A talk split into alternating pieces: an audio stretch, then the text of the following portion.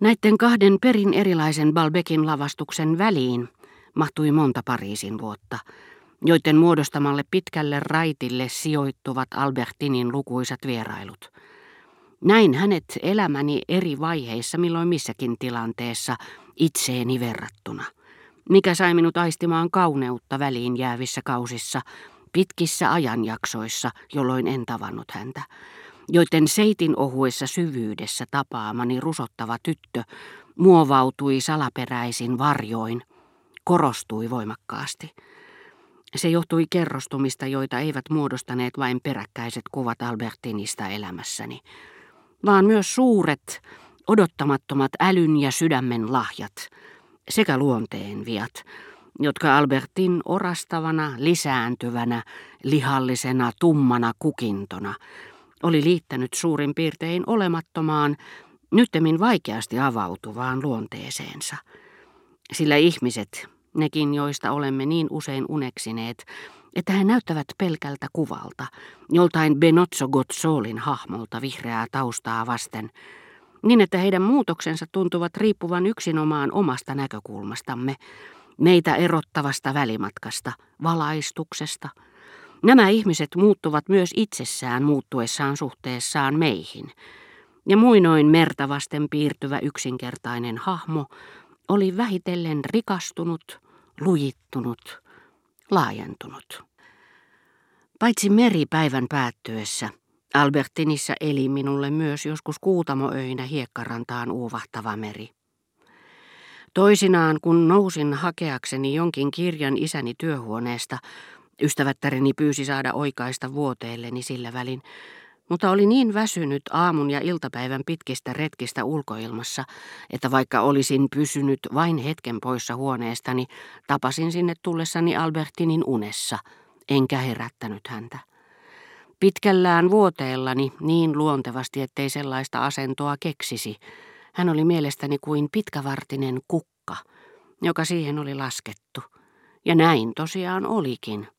Kyky uneksia, joka minulla oli hänen poissa ollessaan, tuli takaisin noina hetkinä hänen lähettyvillään, aivan kuin hän olisi ollut kasvi.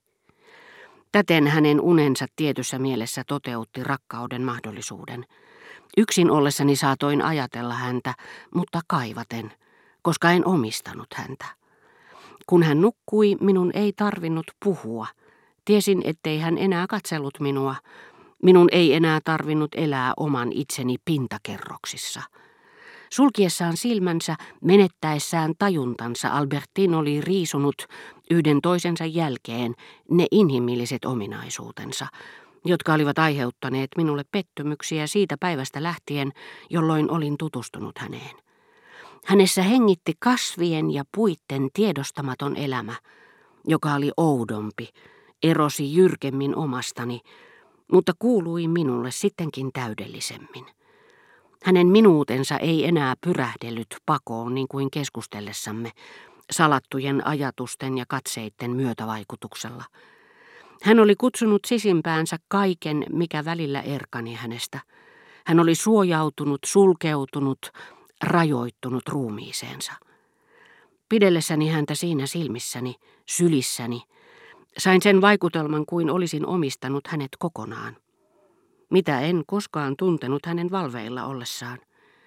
Hänen elämänsä oli minulle alistettu. Tunsin sen kepeät henkäykset. Kuuntelin tätä pulpahtelevaa hyminää, salaperäistä ja leutoa kuin lämmin merituuli, sadunomaista kuin hänen unensa kuultamo. Niin kauan kuin se kestäisi saatoin uneksia hänestä – ja samalla katsella häntä.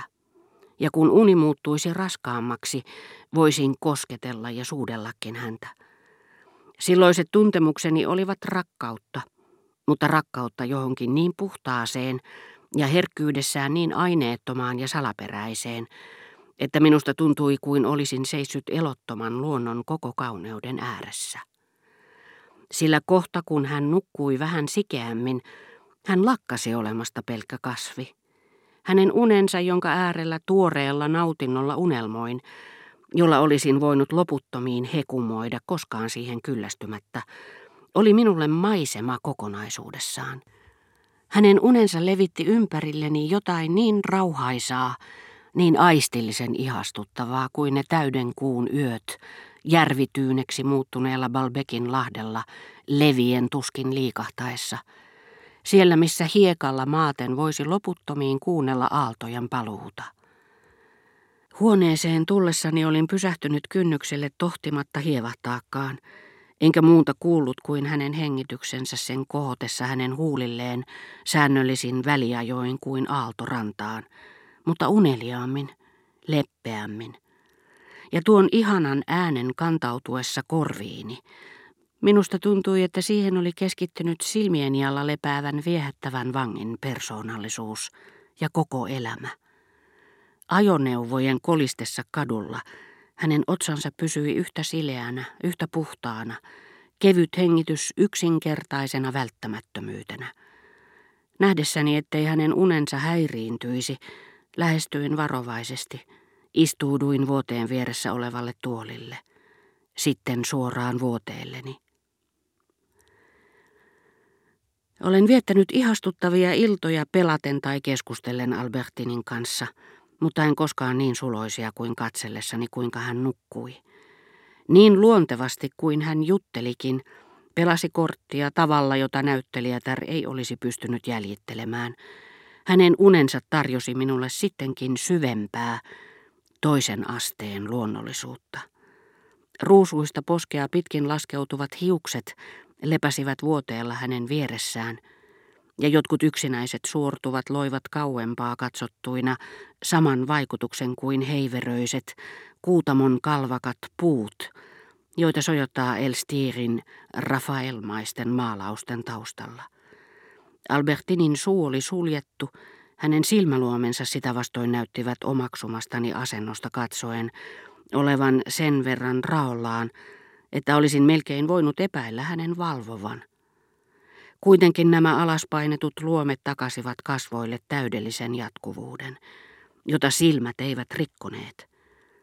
On ihmisiä, joiden kasvot vaikuttavat epätavallisen kauniilta ja majesteetillisilta, kun katsetta ei enää ole.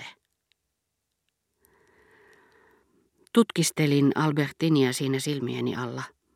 Silloin tällöin häntä sävähdytti kevyt ja selittämätön väristys, kuin lehvissä, joita odottamaton tuulenpuuska tuivertaa. Hän kosketti hiuksiaan, ei kuitenkaan haluamallaan tavalla, koska vei niihin uudestaan kätensä niin järjestelmällisin, niin pontevin elein, että uskoin hänen varmasti heräävän. Vaan ei, hän rauhoittui unessaan, eikä hän enää liikahtanutkaan. Hän oli pannut kätensä rinnalleen niin lapsenomaisen luottavaisesti, että minun oli pakko häntä katsellessani tukahduttaa hymy, jollaisen pikkulapset vakavuudellaan, viattomuudellaan ja sulollaan herättävät. Minusta, joka tunsin monta Albertinia yhdessä ainoassa, tuntui kuin olisin nähnyt vielä monta muutakin siinä vieressäni lepäämässä.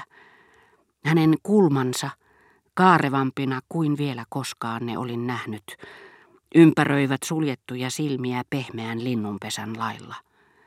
Rotuja, atavismeja, paheita uinui hänen kasvoillaan. Päänsä asentoa vaihtaessaan hän loi joka kerta uuden naisen, usein täysin tuntemattoman.